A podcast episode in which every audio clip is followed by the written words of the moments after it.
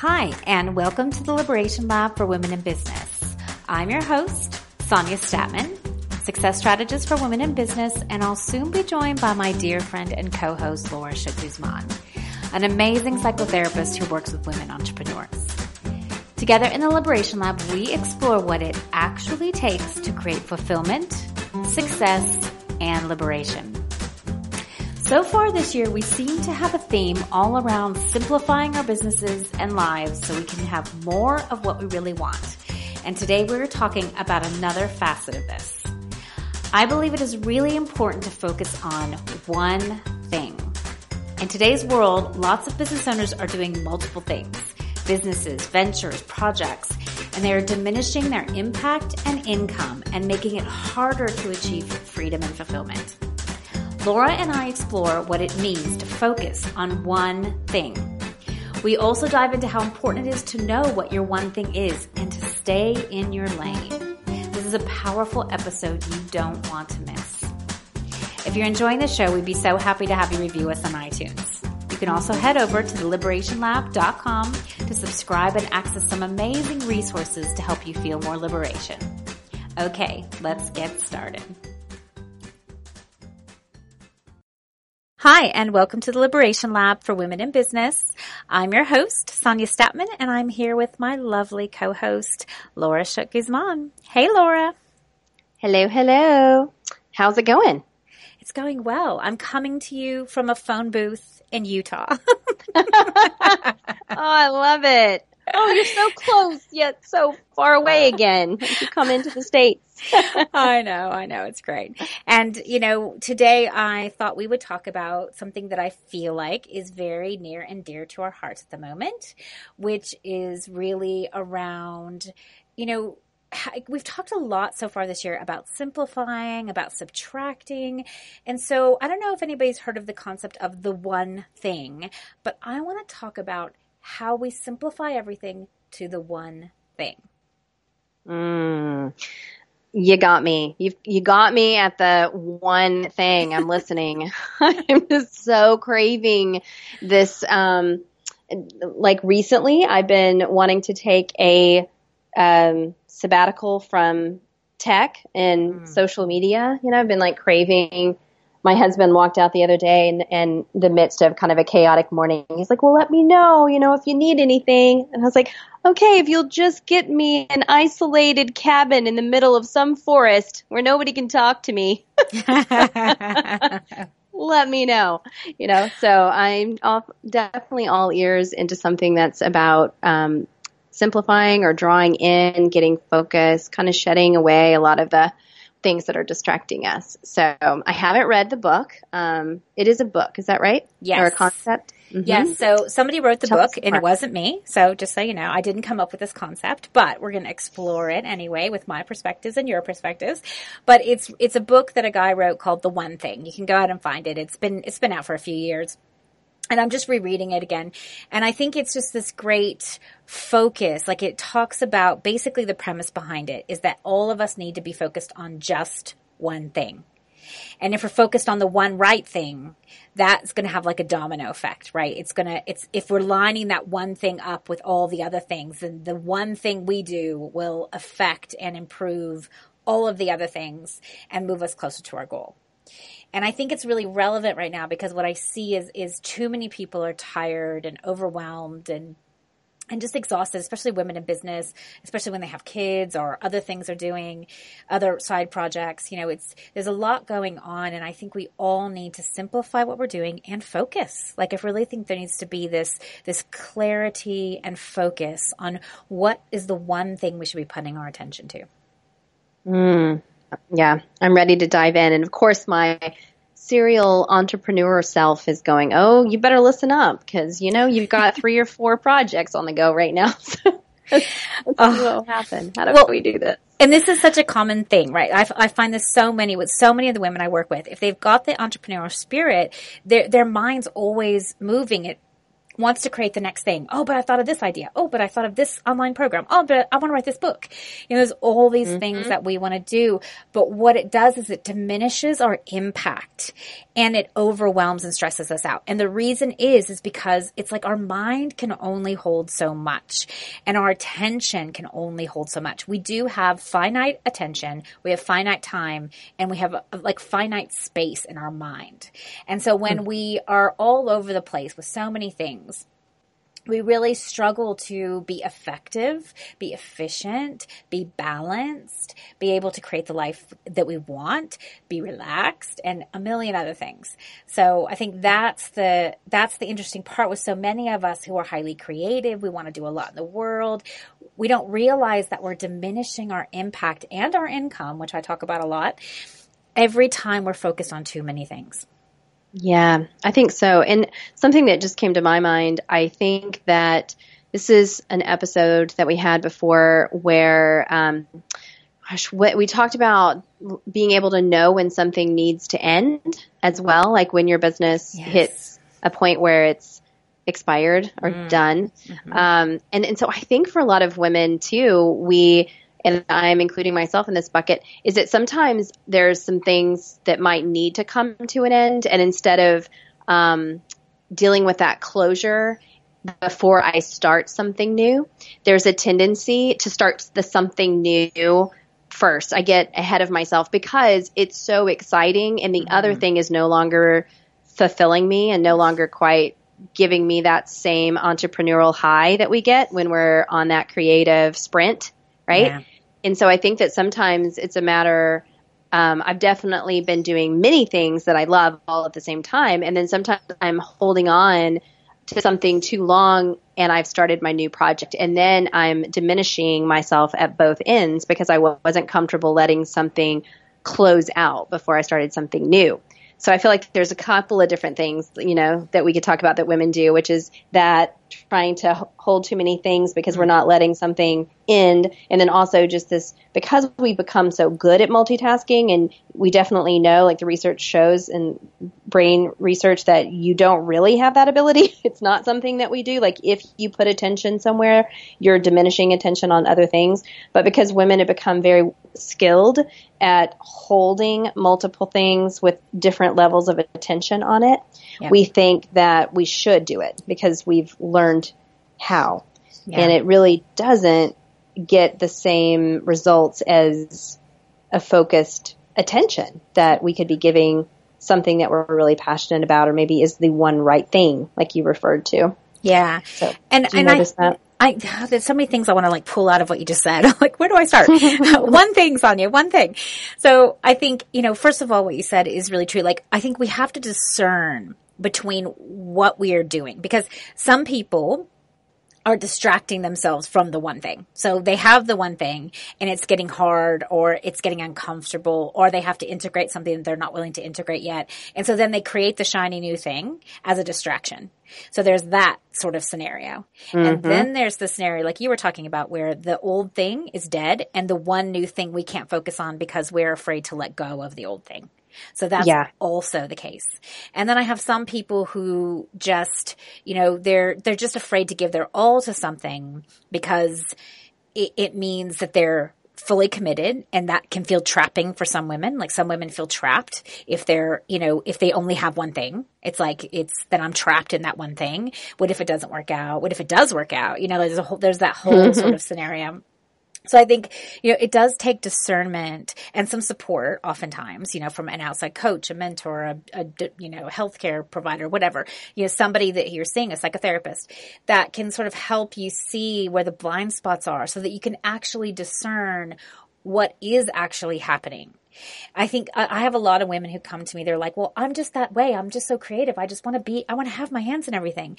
And I would say that maybe 1% might actually be inclined that way, like as an authentic part of themselves. Like I think there are very few people who really do want to keep like doing things like they're it's just their nature and it really is where they thrive but i think most people are doing it out of a habit or doing it out of a reaction or doing it out of some kind of thing that they haven't navigated or really looked at because most people are exhausted doing it. They're not thriving with multiple things. They're exhausted with multiple things. Yeah. Mm-hmm. And it is, like you said, there's so many different um, unconscious and conscious reasons why we play those games with ourselves, like running away from something, distracting, um, yeah, afraid to let something go before we move on. And yet, the paradox of that is that it is the thing that can sometimes burn us out from the thing that we love because we are chasing too many things and not able to feel fully satisfied. I think that's the other thing. It stills your joy to be chasing so many different things in different directions. Because when do you really, yeah, catch your breath and enjoy something? Because even that big thing that maybe finally happens, then you're distracted you're like, okay, great, that thing is happening. And oh, but over here, my other thing, oh, it launches next week. So let's move over here, you know, Yeah. and um, start focusing on that. And then you don't even get to enjoy maybe a success that you had in another area. Yeah, and I think there I think there's a huge epidemic around fear of failure. And because of that, Oh, yeah. people keep themselves diversified. They keep themselves, you know, that scare that fear, that anxiety, that, you know, if, if they've got several things going, then at least one thing will work. But the truth is is that you diminish your impact on every single front. You make it so that you you never accomplish any of it because it's like there's not enough attention and enough effort to truly allow it to get all the way through. And I like, I always use sort of the imagery, and I think we've talked about this in another podcast episode as well, you know, uh, of like a, a running faucet if you turn on the faucet, you want all that water to go out to the end so that it has, you have like a full, you know, running water. But what if you had a ton of holes in that faucet? And it's so, so as, as it's going through the pipe, it's like there's all these little tiny holes and it's, and basically what you get is this tiny trickle out the end. That's what most people are doing with regards to what they're focused on and what they're creating. They've got all these holes in their pipe and just a little trickle of energy actually gets to the one thing they really want to do. Yeah. And then when you actually add up all the things that many women are doing in addition to this sort of um, sprinkler effect in their business, right? So they've got their business with a leaky faucet doing all these different things. Then layer on that, they have kids at home and they've got, they've been organizing or volunteering some sort of thing at their kid's school. And then they've got um, pets that they're taking care of in the house and their partners and, you know, all of these multiple things. And maybe they're the book group leader of their, you know, neighborhood Yeah. gathering. I mean, it's just crazy, like the amounts of things that we layer on. And so we're not just talking about, um, you know, if you just bring your business into just that one thing, remember that that's not just one thing in your life. That's trying to bring one area of your life, business, into a more single focus because we know that you've already got these other areas of life and we want those other areas in order to be balanced. We want all of our, you know, spiritual and emotional and physical, um, all of those boxes need to be checked. But if we're letting our creative work be diluted by chasing down too many different paths, then we're really exhausted there and then we're exhausted in all those other quadrants. Yeah. And I think I think this is such an interesting concept, the one thing that we could apply to so many different things, right? Because you Yeah. could back all the way out, like all the way out to all of it, like your entire life and say, what is my one thing? My one thing for my entire life. And like in the book, he talks about this in terms of that movie, which I'm going to space out. Oh, City Slickers. And I don't mm-hmm. know who, you know, this is like an old movie, you know, 1990s. Yeah, I've seen but- it long ago. yeah, yeah. But anyway, this guy talks about you know the, the the premise of this movie is like this idea of this guy trying to figure out his one thing. This is towards sort of the middle to the end. You know, what's the mm-hmm. one thing he really wants to focus on? The one thing that matters, right? So I think you Yeah. can sort of take it all the way out to your life and say, what is the one thing? And is everything I'm doing contributing to that one thing? But you can mm-hmm. also take it out in terms of obviously your business and in terms of even your actions. Like what is the one thing I'm going to focus on? What is the one thing I need to implement right now, just the one thing, not the multitudes of things. And it's so habitual to have a to-do list of a thousandfold, right? I have it all the time. I'm like, oh, it's just too much. I just want one thing, right? So I think, you know, we, there's so many ways we can kind of apply this concept. But I think, you know, the overall idea is that um, we are focused on too many things. And I think in business, especially, women are trying to do too much. And, and one of the things I tell people is if you're running a business, you need to say no to a lot of other things. Like you can't wear all the hats. If you're running a business, you can't do everything at your child's school and everything for all your neighbors and everything like there, there's a whole thing that is just it's a choice like when choosing to have a business like choosing to have kids you you can't do it all for everyone. If you if you want to be a stay-at-home mom and do everything, then you have a little bit more time and effort and ability to be able to do that. But I think we're making choices all the time. And so if we're not clear about the one thing that really matters to us, then then we're going to sacrifice the wrong things. Yeah, absolutely. I was just at a uh, women's entrepreneur event last night, and I was speaking with another co-working founder um, just about our stories of how we got started. And one thing that she mentioned that is tying into this, she observed in her co-working space that women are often um, so much more likely to feel is if they do have to do it all in their business and they get bogged down. And she gave an example of a, a woman who was um, really spending weeks on a web design issue and she was not a designer. She's an entrepreneur. I think something very creative and health oriented, you know, and um, she's stuck doing this design. And finally, um, she was talking about it with the members there and they got her connected with someone who could do the web piece. And she said, you know, she was just noticing this founder of the co-working space that men though are more quickly when they come up upon a problem that is not theirs to solve, like I don't know that, so I'm going to outsource it. And they're just really quick to kind of say, "Oh, I don't really, this is not my thing," or "I don't do that. I'm going to outsource it." But for some reason, women come into their businesses the way that they tackle their entire household and our lives sometimes, where we just like, "I'm going to be that one that does it all." Mm. Um, I'm not going to ask for help until I'm first exhausted, you know, my own internal and external resources around me that I need to be responsible for. And I find that really interesting because it applies to me as well is I just when I started off, I thought I was saving money by just figuring it out hmm. on my own. Yeah. And actually, when you look at my hourly rate, you know, if I'm spending a lot of time learning how to code, and create a website from scratch. that's not going to make sense for me financially when I could be spending that time in front of my clients doing what I actually spent, you know, six to eight years, nine years of education, you know, like learning how to do. Oh. So it's really fascinating how we kind of become our own worst enemy in that. Yeah, and this is a mindset issue. Like, you know, I think there's a there's a mindset issue around the difference between how we want to play in our business. Like the bootstrapping idea. I don't know any woman who isn't doing too many things or hasn't focused on too many things. It's like, you know, we have this mentality that we've got to bootstrap it, that it's, you know, better and easier if we just do, you know, everything and and we don't really realize how much we are making ourselves small, how much we are stopping ourselves from more impact. And I mean, I don't know any any woman that I've ever worked with, or even myself, who has not been subject to this, because it is like it's something I guess embedded in our DNA, right? It's like something like we need to be, you know, multitaskers. Yeah. We need to do it all. We need to handle it all. We can because we're awesome, and you know we can manage it. Like you know, it's and it's it's not healthy, and so that's why one of the things that I focus on a lot in my practice and in Women in the Arena, my program as I focus a lot on helping women figure out what is their lane, what is their genius, what is in their lane and what is outside their lane. What are the things they never need to touch? And I think sometimes it takes this, it's not just, it's great for me to help them design that, which is where we start. You know, I'm like, here's what's in your lane, here's what's out of your lane, you know, here's how your program works.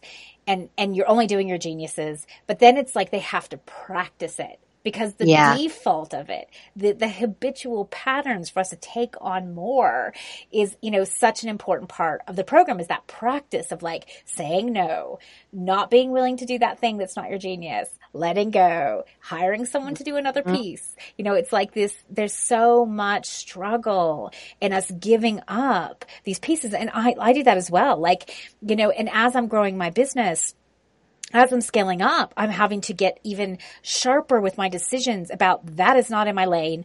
I don't need to do that. I need to just do my genius. This is where I need to focus on. That whole thing, I just need to go find an expert who knows it because it's just not my area and I need to stop doing it. Yeah, yeah, absolutely. And I think that one of the skill sets that I didn't realize that I was going to have such a steep learning curve on was um, moving from a solopreneur to an entrepreneur with a staff with yeah. team mm-hmm. you know? And and how you're actually paying these people and how do you let go enough of what you're holding on to so they can do their job and so they can do it well?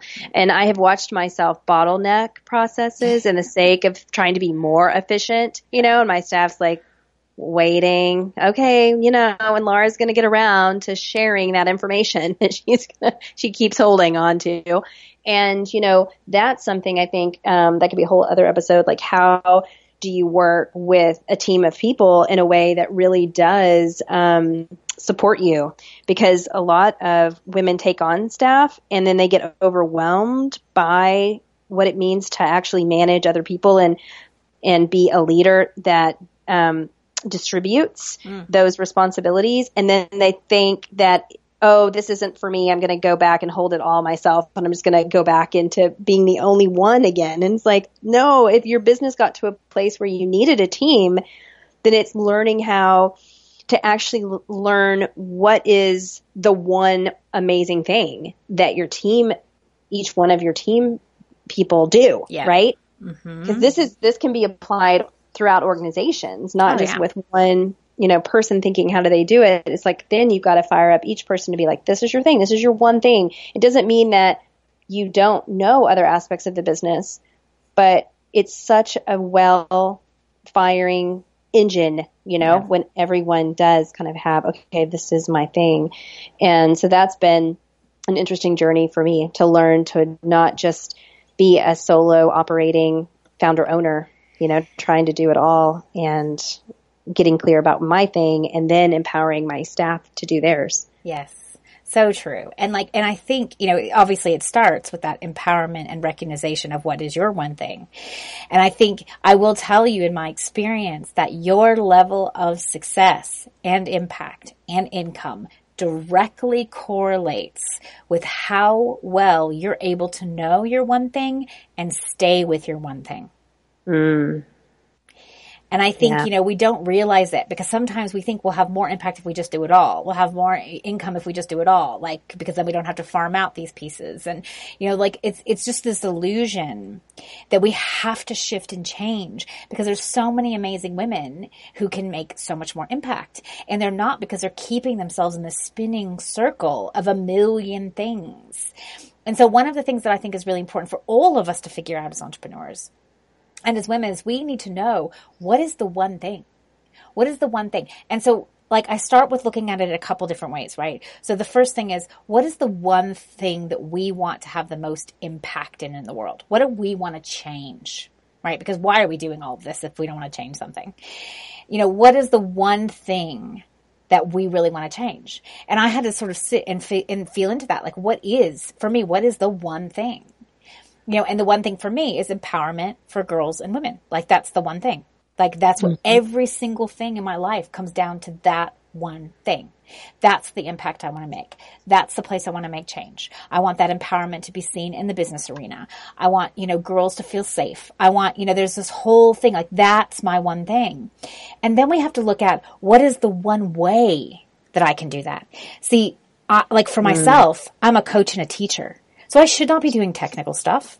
I should not be doing like a lot of marketing, the content maybe because I'm a teacher and a coach, but all the rest of the stuff, it's like there's all these things that I've wasted so much time on because I was unwilling to give it up and just focus on my one thing, my genius, my, the thing that I'm here to do. And I think that's so many women. Some people don't even know what their lane is or what their genius is or what that one thing is. Some just don't stay within it. Yeah. Yeah, that's really, and you know, it's funny when you ask that, my, my thought went to two things. so I'm like, oh no. Did. So what are your two things? things? What are your two things? So I thought, well, the first thing is, um, so I, I am a family systems therapist. Give you a little background, right? You know that about me. So first thing was like systems. I want to change the systems, the structures that women are in, you know, in order to succeed. So I want to change like work structure, which is why I do co-working. So I went systemic change and individual change in capacity to believe in themselves. So I go, that's my challenge in that, and I'm watching myself with that as a therapist and as a co-working founder. I want both systemic change and change at the individual level to support the belief they have in themselves okay. to do the so, work. So this is what's really interesting, right? So let's play with this, right? Yeah. Because I'll be the guinea pig. The, you're the guinea pig. So let's play this. Because here's the thing. You can do one of two things. You can widen even farther back to figure out what's the umbrella that holds both of those. But mm. actually, mm. if, if you, if you read the book, The One Thing, some of the concept is that the one thing you focus on is the one thing that will then also contribute to the other things. And so if I listen to, to what you're talking about, and it's the same with me, like I also want systemic change in the world, but I know that the first step to that is empowerment of women. That until we empower women, for the, until they they empower themselves, until they are empowered, we won't create systems, you know, the systems to change. Like it won't happen. Right. Right. So, you know, for you, I think it's the same. It's like you, it's focusing on that whatever change is going to happen first for the next change to happen. Yeah. That makes a lot of sense. The in- individual impact on systemic change is empowering the individual. And yeah, my brain still though, and the structural change, yeah, can but, limit the but, individual. But yes, yeah. But, but what's going to have the most impact? See, yeah. see, if I look at so you know, being on the outside of you, of course, like you know, I, I look at, at what yeah, you're doing. Yeah, you've watched me do this for yes, years. yes, and and I love both things. Right, we did both things. We did, you know, like we had the center, we had I had my coaching, like you know these these th- two things. But if I if I think about where you have the most impact, well, this the changes that you create in your somatic psychotherapy practice are like phenomenal. Like that change and impact in that life and what that life can do from that. Yeah. Like to me, that is such high impact. And it doesn't mean that lives aren't changed by the center or they're not changed by the co-working or they're, you know, but the difference in that to me is profound. Yeah. No, I hear you. And what's really interesting is that the work I'm doing right now that has me so on fire is the individual work with the women leaders that are bringing about that systemic change. Yes. So you're right. Yes. Because, yeah, because I now get to be that support system, part of their team, part of their support system. And I see them struggling with isolation as a leader and overwhelm and feeling out of balance and putting too much pressure on themselves, right? And dealing with anxiety and depression because they have abandoned allegiance to self. So all of those issues are the things that I am most on fire about when I get to work with these women. Yep. And then they go out and impact systemic change. So this is a good, hopefully this is a good example that the listeners, um, as they're kind of thinking about, because I'm sure their minds, as they tried to find that one thing, for some, there might have been just that really quick hands up, it's this one thing. But I'm guessing a lot of people were similar to my response where there's like maybe a handful or two things or three things. It's hard to discern. So I love that question. Either kind of widen back and see what umbrella holds both of them or go in to see which one is able to bring about the other one if yeah. you were to make it the catalyst. Exactly. And I think about, I have to do this with myself as well, right? Because I can't sort of think of, uh, oh, I want to do multiple things, whatever.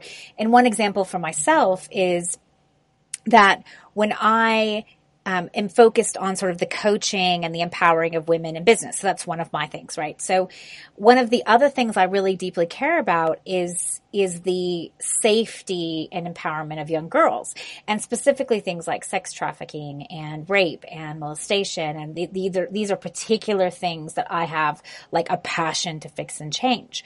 But what I realized a while ago, because my husband and I have discussed, oh, do we create some kind of foundation? Do we do something that you know allows us to be able to um, you know have something else like this other business? And I realized there are people out in the world already doing that is their one thing.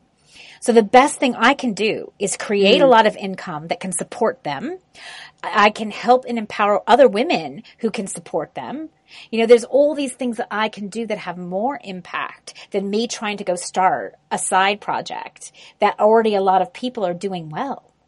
Mhm. Yeah, I actually really appreciate that point because I see a lot of energy not being I'd say energy going into misdirected places because people are replicating the work that's already being done when they could be doing their one thing, which is slightly different, like you just said. It's like they see a, a, an issue that needs attention and they'll go start a whole new nonprofit when there was actually a nonprofit in their local community that was doing that work and could have just used their support and help in getting the word out about what was happening.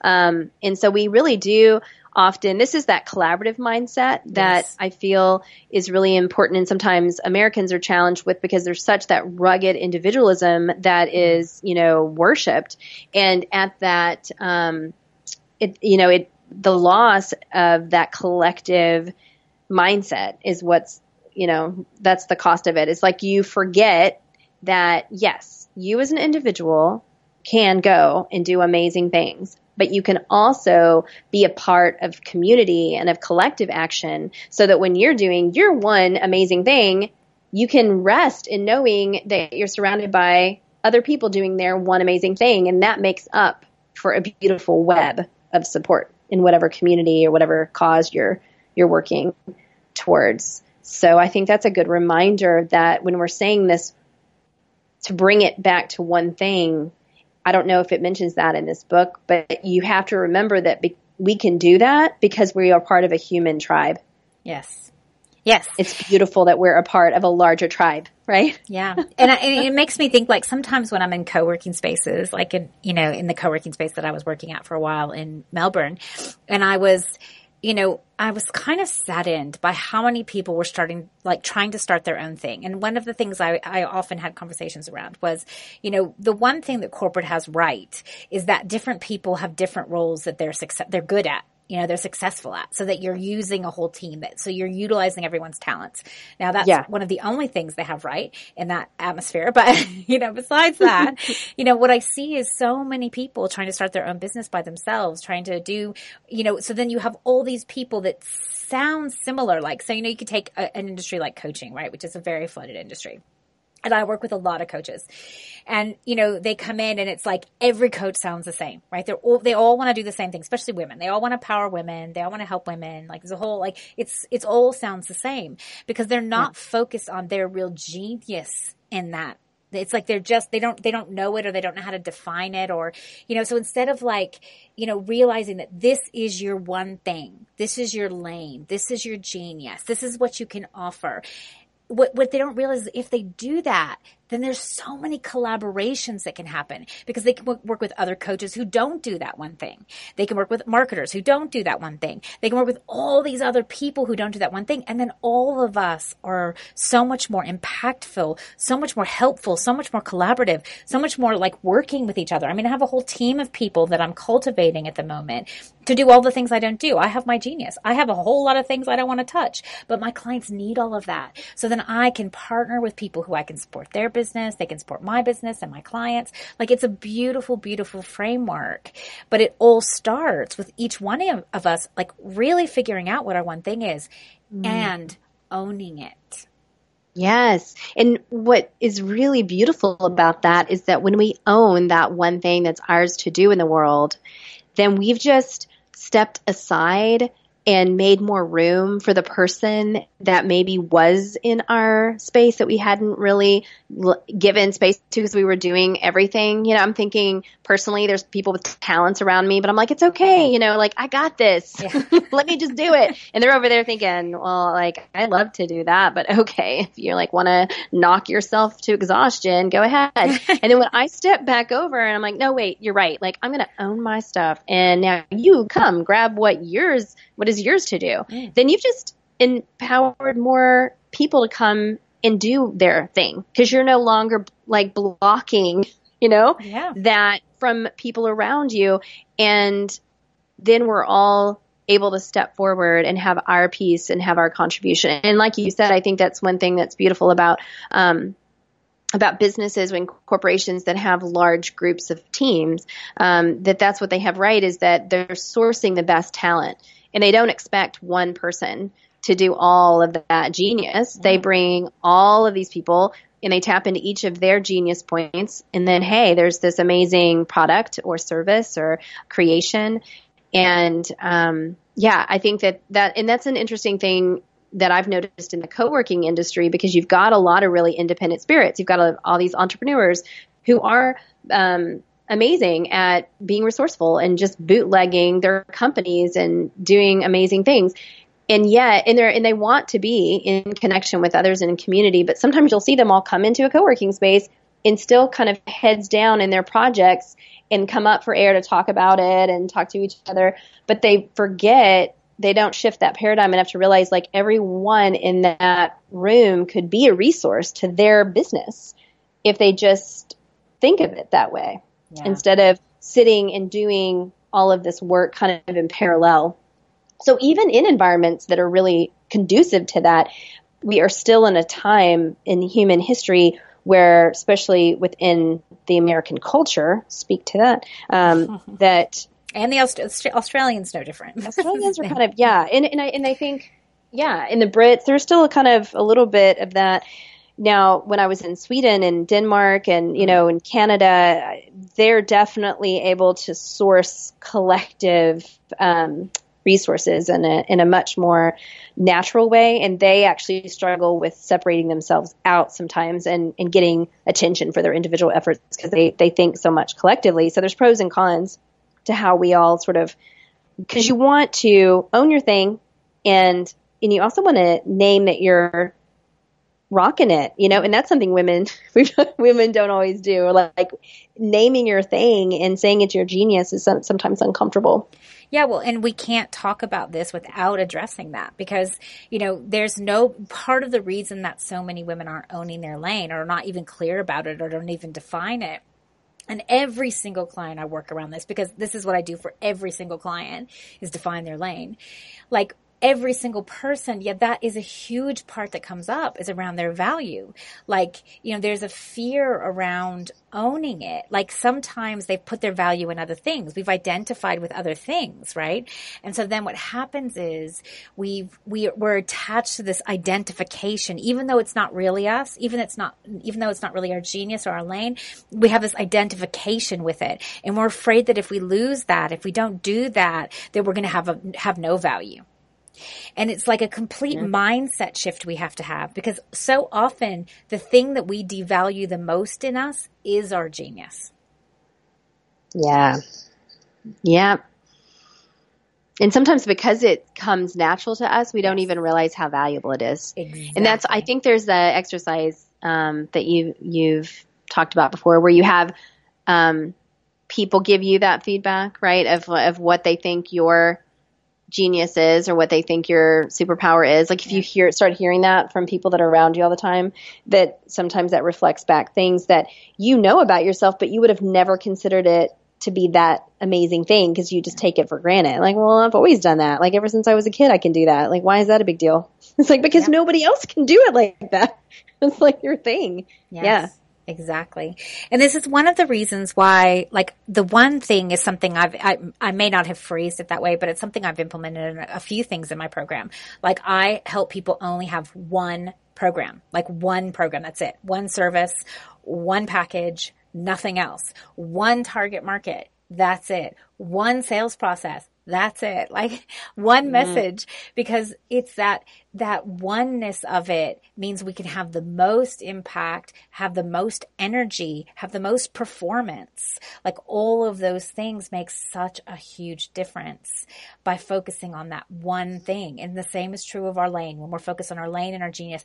I guess I look at, I look at everything in terms of what is going to give someone the most impact in the world right? And that means that themselves, they've got to be most aligned with themselves, the least amount of energy drain, the, their best performance, their genius, you know, all of those pieces really matter. Yeah, absolutely. Yes. Oh my goodness. And I, it's something else that you, well, you've mentioned several times in here that this being able to examine what we're afraid of, you know, being able to look what we might be distracting ourselves from, how we might be afraid to own this genius. And interestingly enough, I was thinking about my own relationship with the idea of failure. Because as much as I have given myself permission to feel into the fear of failure, I definitely am always working towards not failing. You know, it's like, you know, okay, I can feel the discomfort and the fear of failing, but I'm still working towards the goal of not failing. And I kind of had this, like, I guess you'd call it a failure fantasy the other day. I can't wait to hear this. Where I kind of like let myself go down this rabbit hole of fantasy thought. And I was like, well, what if I just like let everything stop. Like what if I just mm. told everyone like I'm sorry, like this is I'm done doing this. I'm not available for this. And and I don't know like if it's necessarily I don't know. I was just like what if it all stopped? That was kind of like, what if, because I was having those fantasies of running away into a cabin and living in the woods alone, you know, so it was just kind of a part of that. And I thought, what if I just let it all stop? Mm. And interestingly enough, if I could get past my ego and the disappointment um, of letting things go that I've been chasing and trying to succeed at or just build or grow, I realized like, okay, it really I'd still be alive. I'd actually have a lot more time to do what I just to play and have fun. I would have to figure out some sort of, you know, money situation eventually and there would probably be loss of money and I'd have to come up with a budget plan. But hey, I mean, reality is that it's not actually as bad as I built it up to be, but it was it's more of a bruise to my identity. Yeah. It's this like holding on to something that I so want to feel accomplished in or successful in. Mm-hmm. And and I don't know, like it, it didn't my fantasy because it's a fantasy didn't get real detailed into the practical aspect of things, but it allowed myself to realize, huh, that could be a fun experiment to allow myself to let things go more often that I say, well, could I just fail at this? Mm. Hey, can I just fail at my goal of not going to the gym this month? All right, I failed at that. Awesome. Like, okay, moving on. Like, what's my next? Okay, I didn't do that. So obviously I didn't really want to do that. So what's something else I want to do? Oh, I just want to go on nature walks with my kids. Mm-hmm. Okay, that's good. Like, and now I'm still meeting a need. But you know, it was an interesting revelation to realize that there's more pressure sometimes in putting off the failing than if you allowed yourself to surrender to the idea of it every once in a while. Yeah. I think so too. And I think, you know, it's, it's really interesting when you, you kind of break that down. And one of the things that I've found to be true so far is that when you are doing your one thing, it's not an attachment to success or failure. It's like, it, it's, mm. you never actually want to run away from it.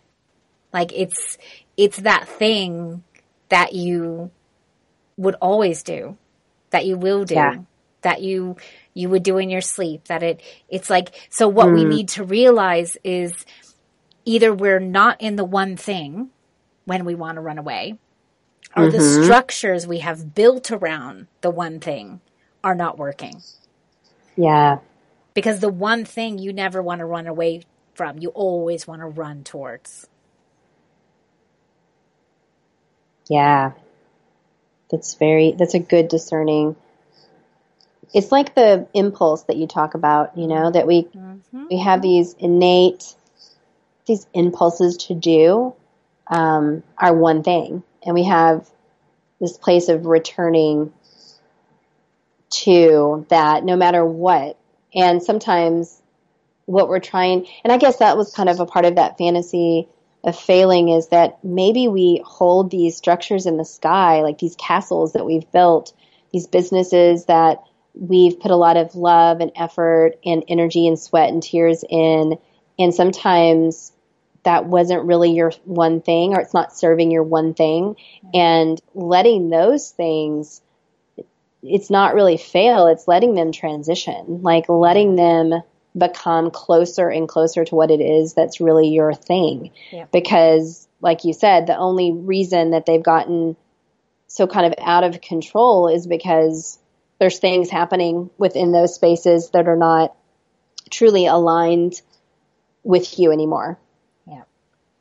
And, you know, and, and sometimes, yeah, people, like, we all get caught chasing something that's no longer what we started off our business to create. And so then coming back to that question, yeah, why do I do what I do? Mm. Why did I start this? Why did I leave my other career to launch this one? Why did I, um, you know, put myself out there and take this business loan or launch this. Like, why did I do that? What was the fire that burned in my belly back then when it was ground zero and none of these things existed except my dream and yeah. what I wanted to do? Well, see, and this is why I think the clarity of the one thing is so imperative, no matter where you are, whether you're starting off, whether you're 10 years down the road, whether you're, it doesn't matter.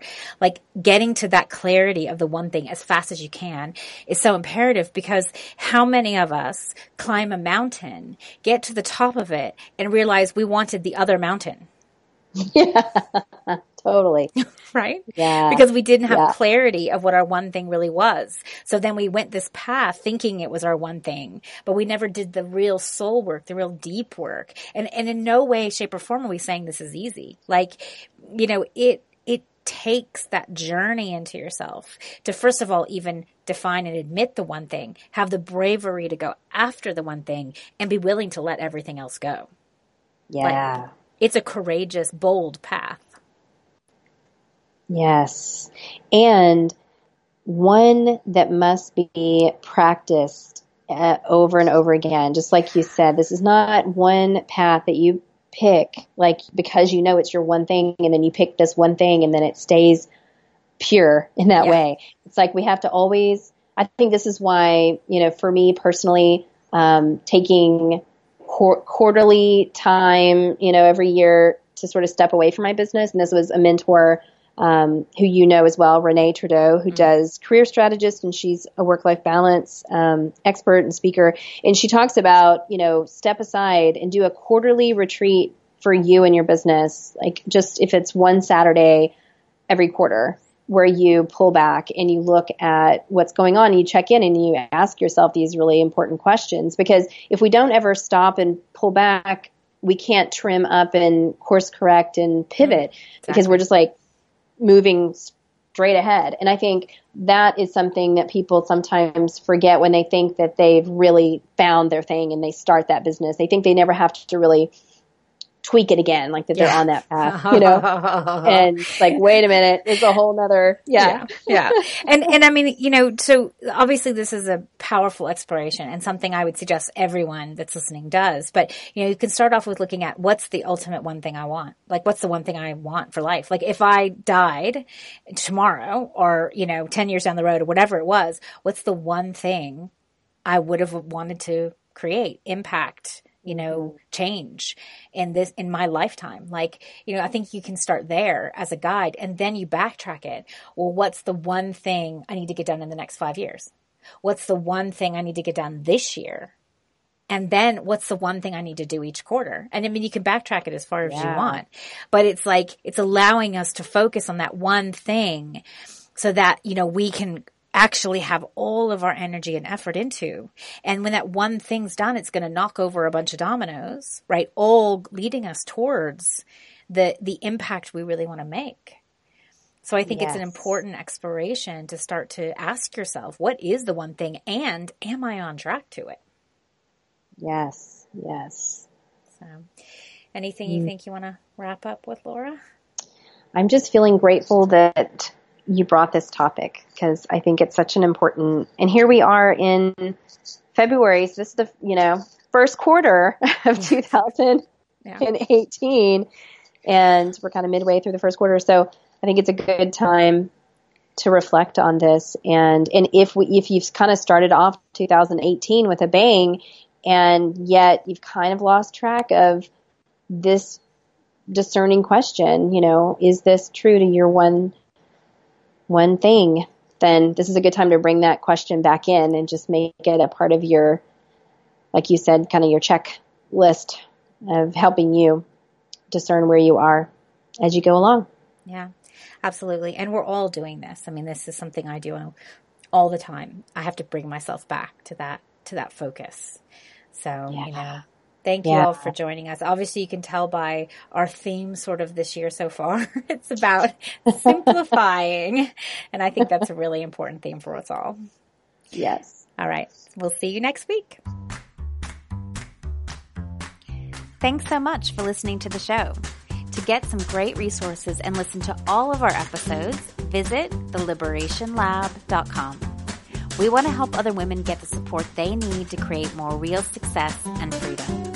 If you're enjoying the show and want to support our mission, you can write a review on iTunes or share it with your friends. A huge thank you to all of you who've commented, emailed us, and reviewed our show. We are so appreciative of your support. See you next week.